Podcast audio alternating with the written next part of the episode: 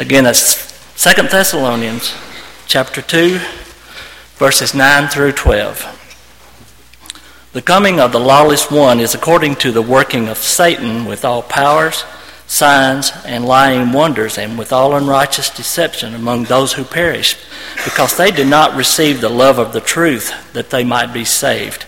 And for this reason, God will send them strong delusion that they should believe the lie, and that they should be condemned who did not believe the truth but had pleasure in unrighteousness.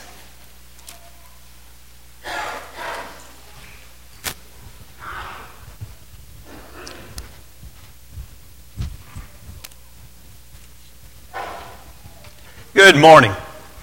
It is good to see each of you. If you're a guest this morning, again, we welcome you. It encourages us that you're here, and we hope that we can be an encouragement to you. It is good to be back from a great mission trip, and we're thankful for the good that was done, and we'll look forward to hearing a good report about that in the future, but we are thankful for the 20 souls, that 7 responded to restorations and 13 to baptisms, and continue to be praying for them and that work there, and we're thankful for each one in this congregation that supported and prayed and sent and was so vital to that work.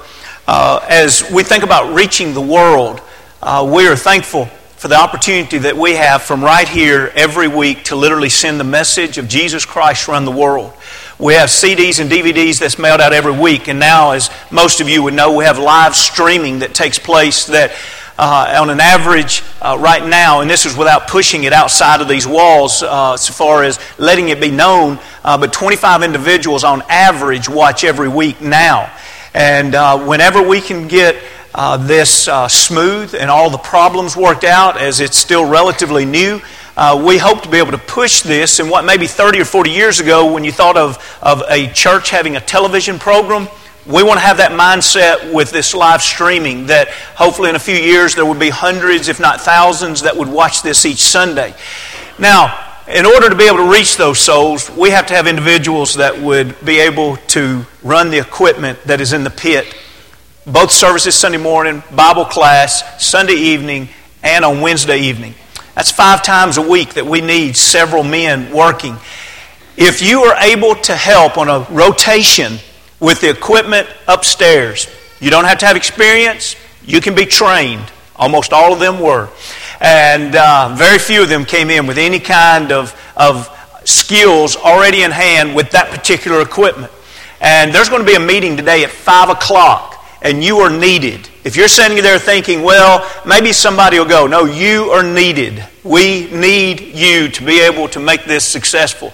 Also, for each one of those services, what would be just wonderful if there was a technical person at each one of those. And so if you're gifted in the area of IT, if that's something you love, we need 5 of you guys that would step up and become a part of a regular rotation in that. And so if the pit, you enter it just right outside these doors in the foyer there. If you'll come into the foyer at 5 o'clock, that door will be open, and then there will be training sessions, and you'll receive whatever knowledge that you need for that to be successful. But please, please, please be a part of that if you have the ability.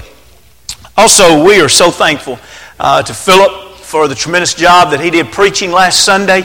It is wonderful to be a part of a team that is so talented. I appreciate Trey and all that he does. You read his bulletin that he published this week, and you noticed in there he said, that guy can preach. And we're blessed that Philip is such a talented preacher. He and Laura are talented in a lot of ways, and we're thankful that preaching is one of his talents.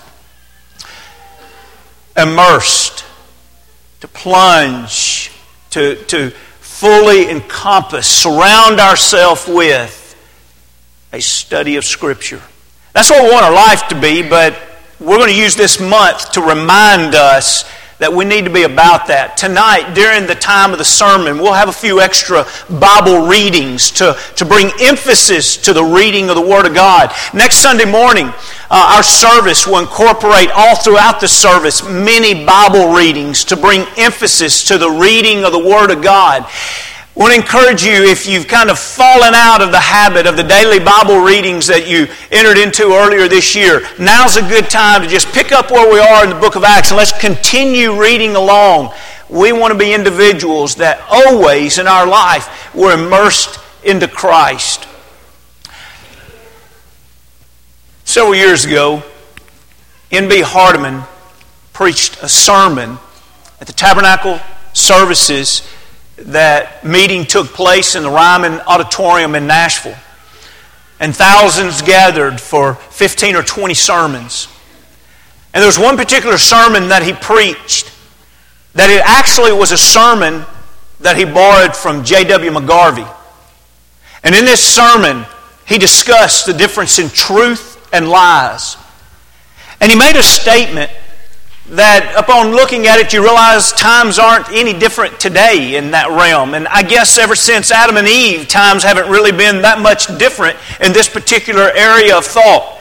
He said this, "If a man believes something to be right, honestly follows out his convictions and his sincere purposes along that line, such a platform will land him safely home in glory."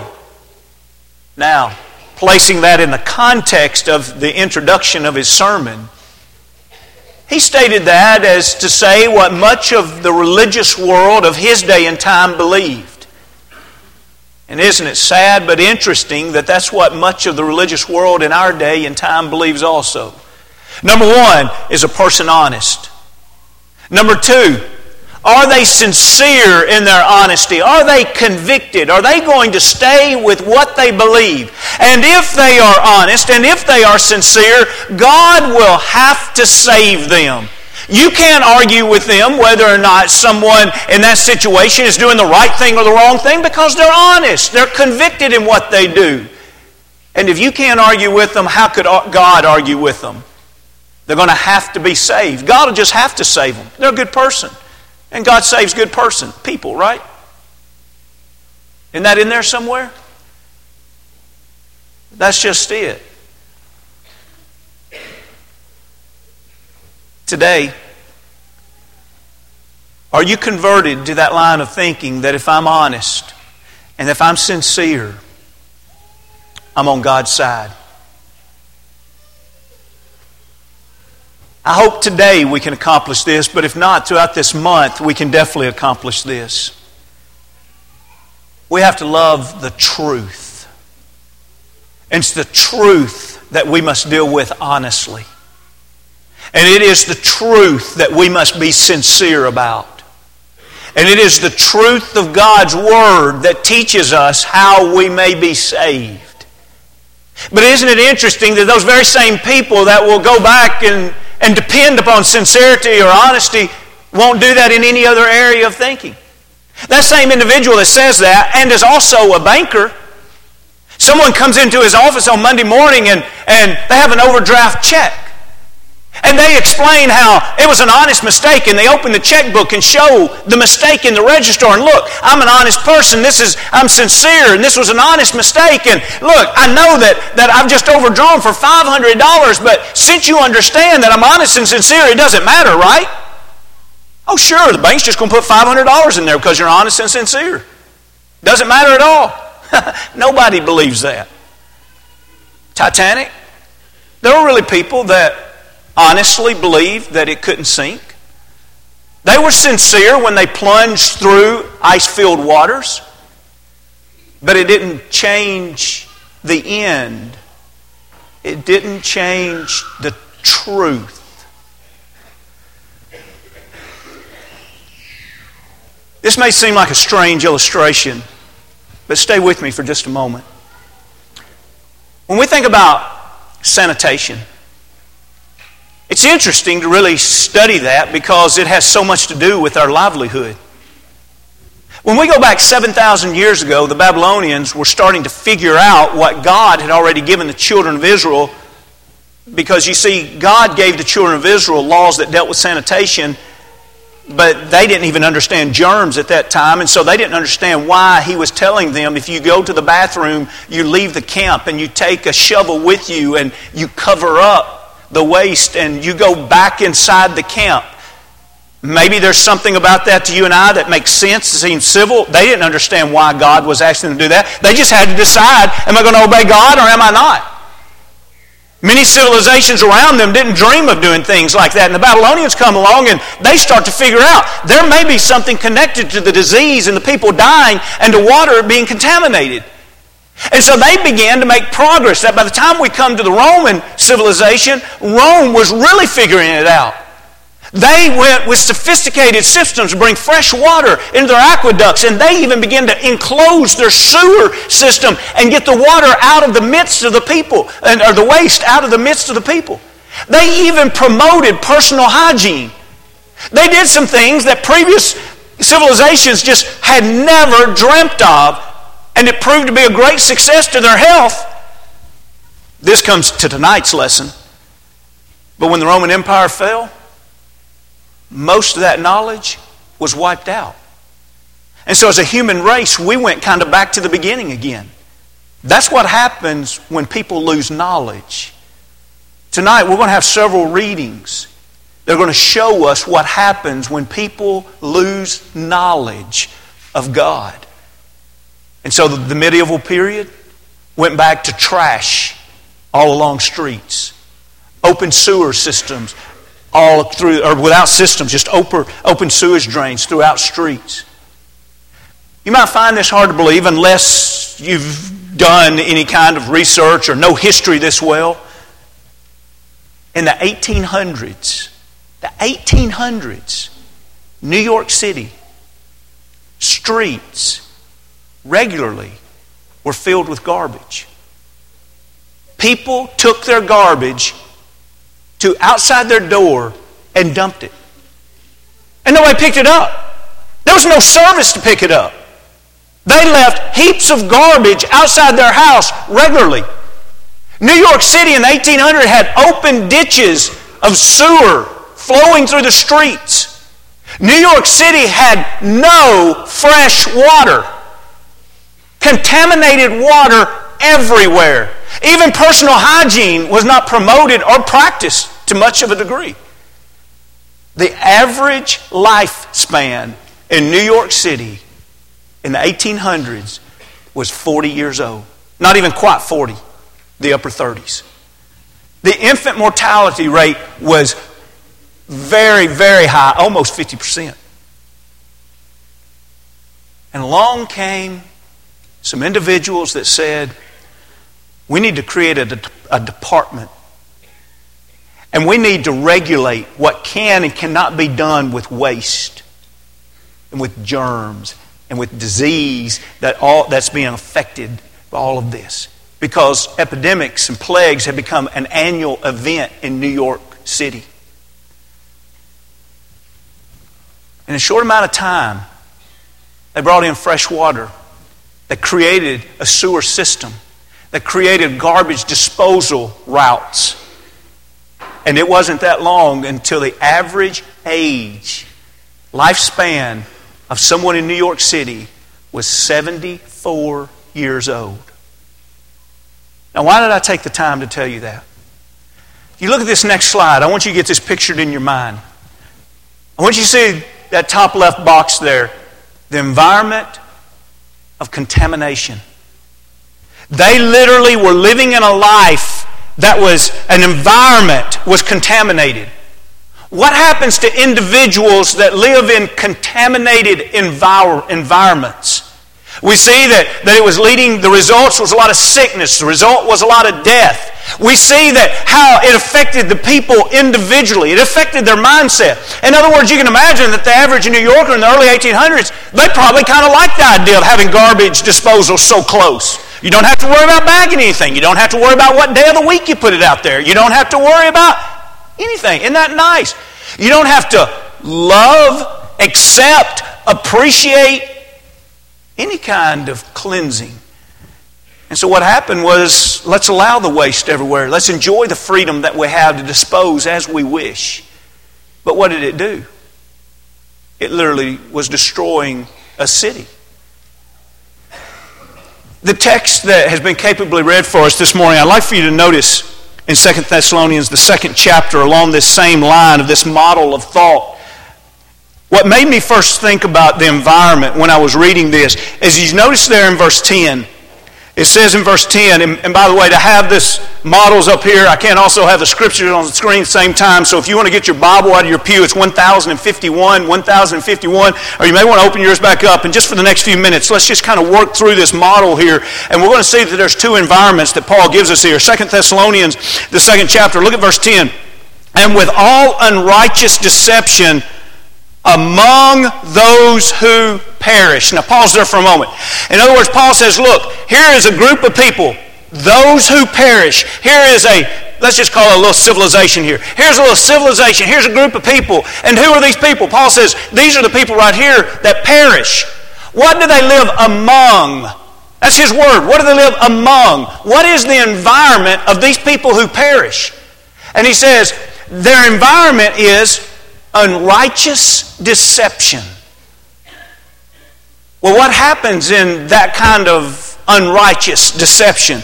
When we continue to read here in verse 10, toward the end he said that they perish, or towards the middle he says they perish. And toward the beginning of verse 12, he's speaking about them that he says that they all may be condemned.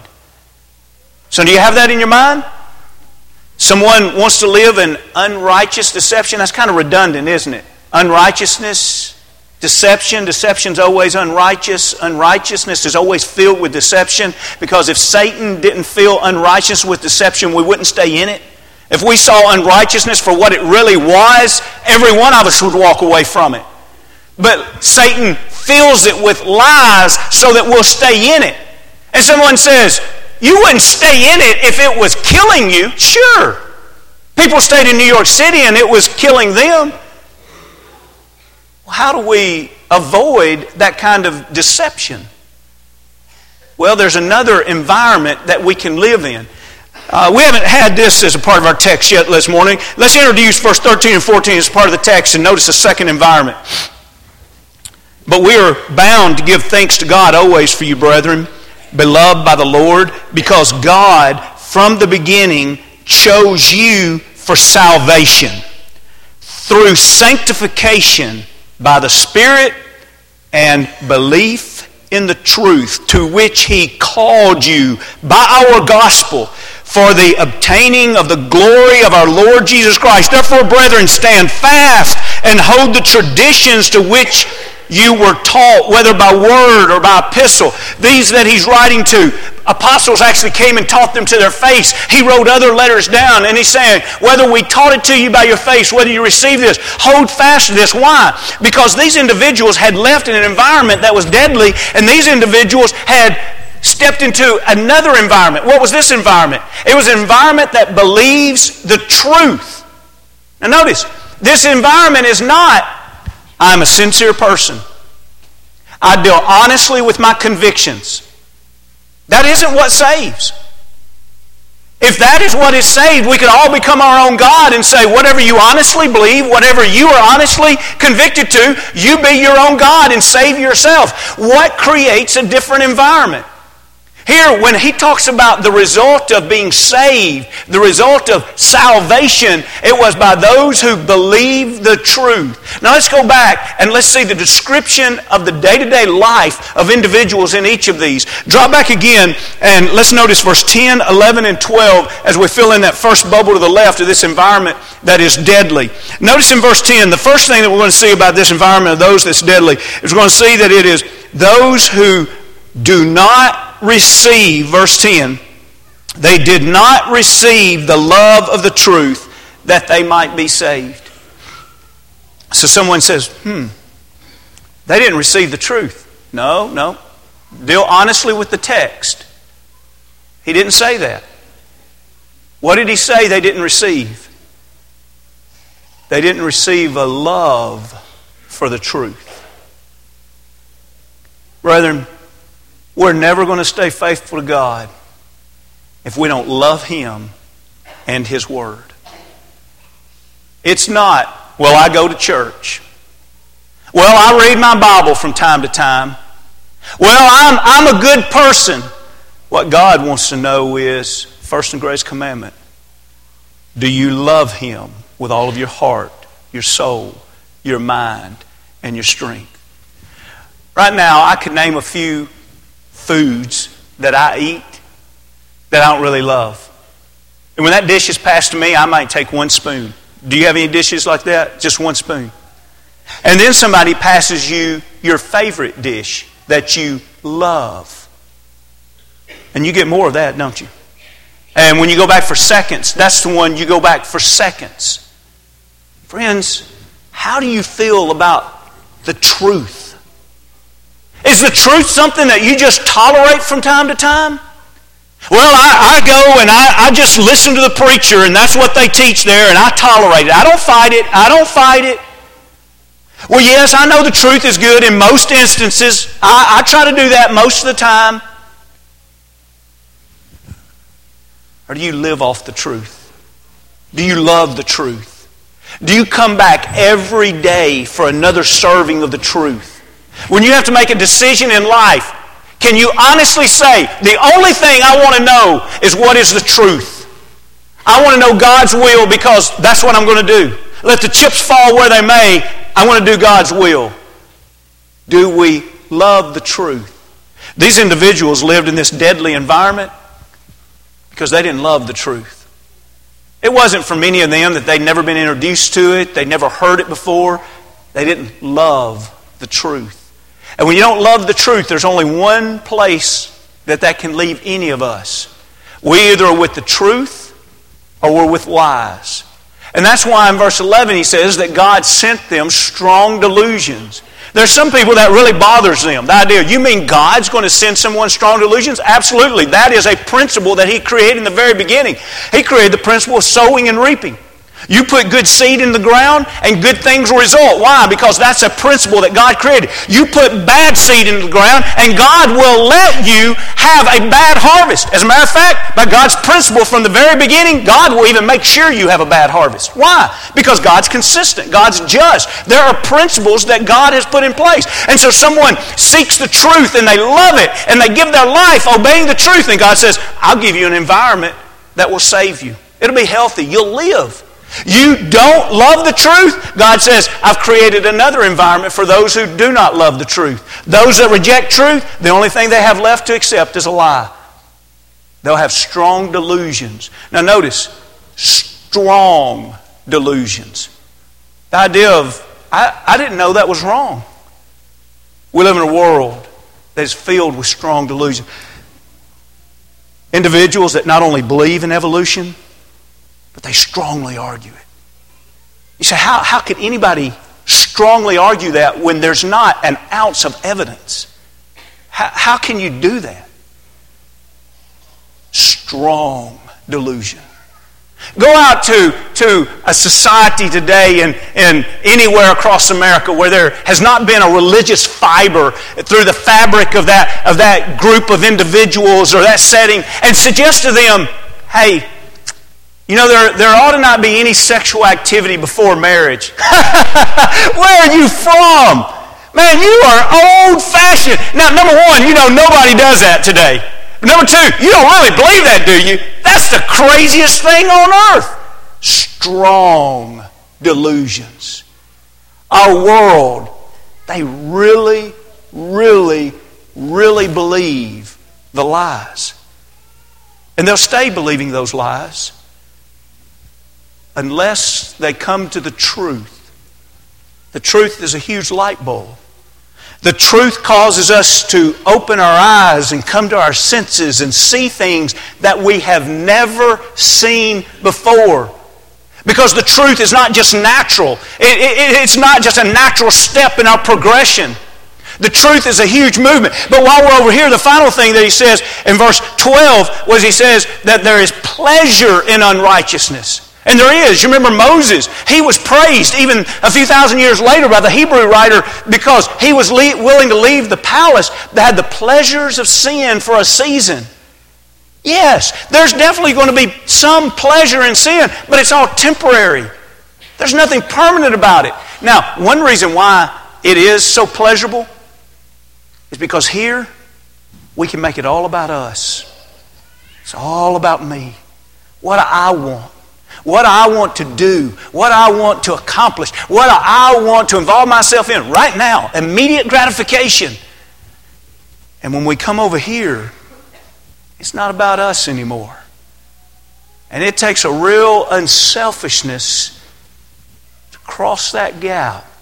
As a matter of fact, in crossing that gap, he will call it sanctification. Look there again, if you will, in verse 13 and 14, especially in verse 13.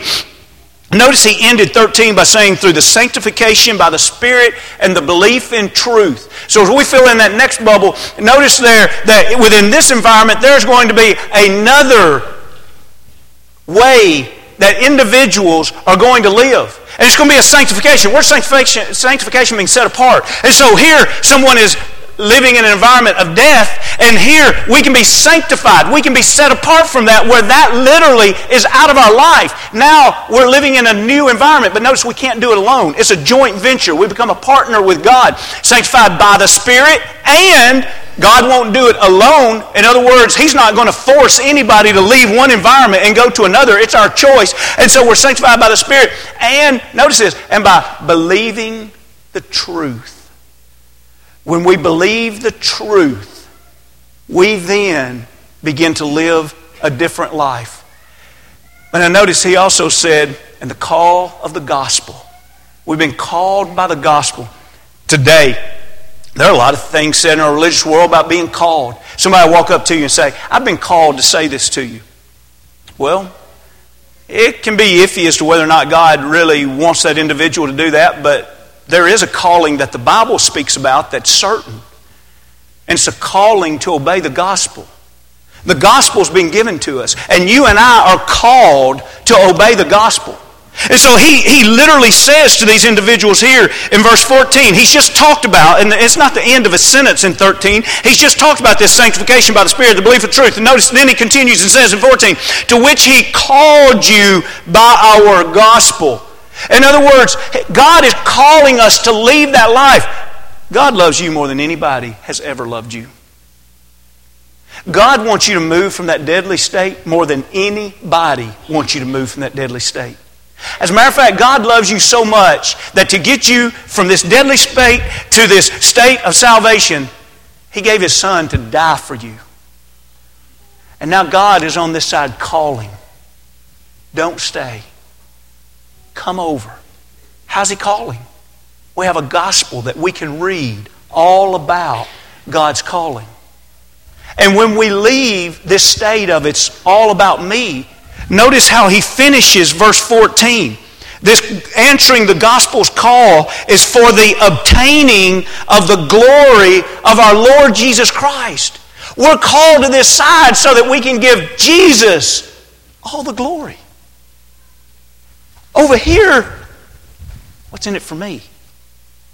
Over here, how can I be used for God? And this side, if they don't know the truth, they don't get that. Why wouldn't you make your life about you? Man, you know, if you don't look out for you, nobody else is. Oh, yes. There is somebody else that's going to look out for me. There's somebody else that's going to look out for you if you'll let him. He'll look out for you not only on this earth, He'll provide for you exceedingly abundantly above what you ever asked or thought. He'll even do that for an eternity. This past week in El Salvador, David Burkle, one of our elders, preached to the preachers one morning. He offered a powerful lesson about the glory of God. And one of the things that he said was, what do you do when you see a newborn baby or you see a beautiful sunrise? Almost everybody's immediate response is, oh, look. It's that moment of awe. And that is just a couple of small examples of God's glory. To see the power of God. To see when God does things that man could never do. Those are moments of glory. He is inviting us to leave this world that is about us and come over and obtain the glory of our Lord Jesus Christ. where literally our life becomes a reflection of Jesus. And in a sense, we're all small fragments of God's glory walking about, so that when we go to our homes, we make our homes a little more glorious. And when we go to work, we make our workplaces a little more glorious. And in our friendships and among our neighbors and our neighborhoods, we make our street a little more glorious place to live, because you can see a glimpse of God when you watch the people that live in this environment that God has invited them to come and be a part of, where they can be saved. But how do they get here? The only way that they get here is a combination of God and them. God's done His part, and you say, what's our part? And He says, do you believe the truth?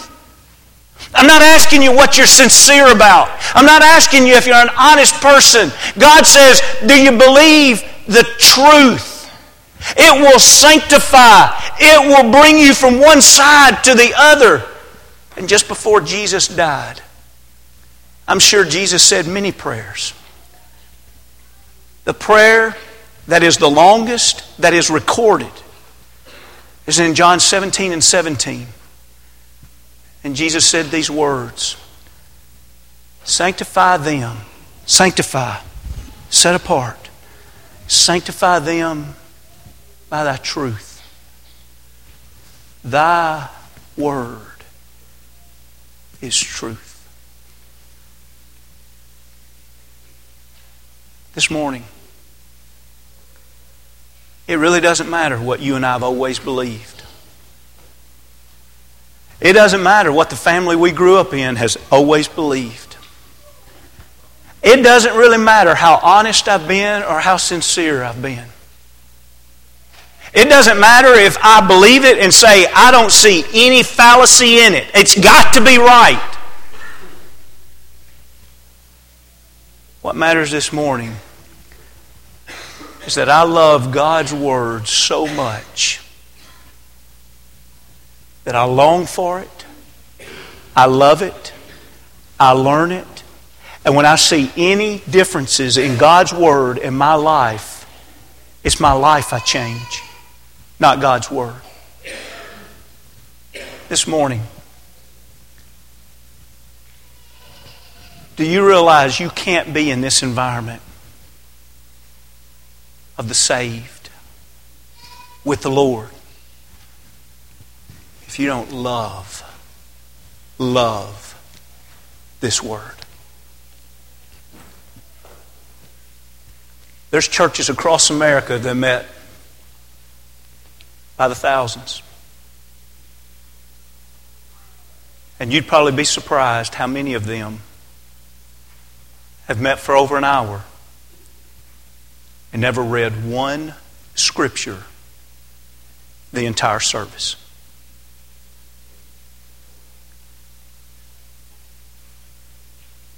Let it be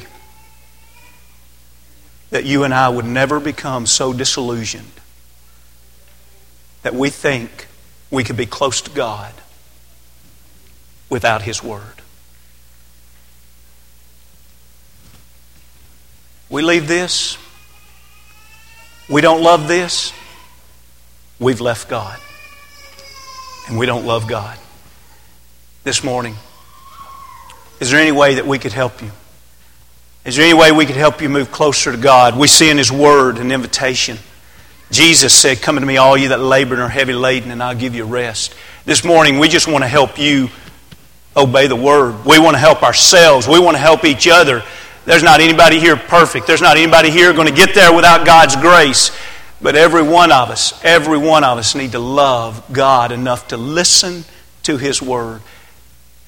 If we could assist you in being immersed into Christ, or to respond and be restored, however we could help you, let us know as we stand, as we sing.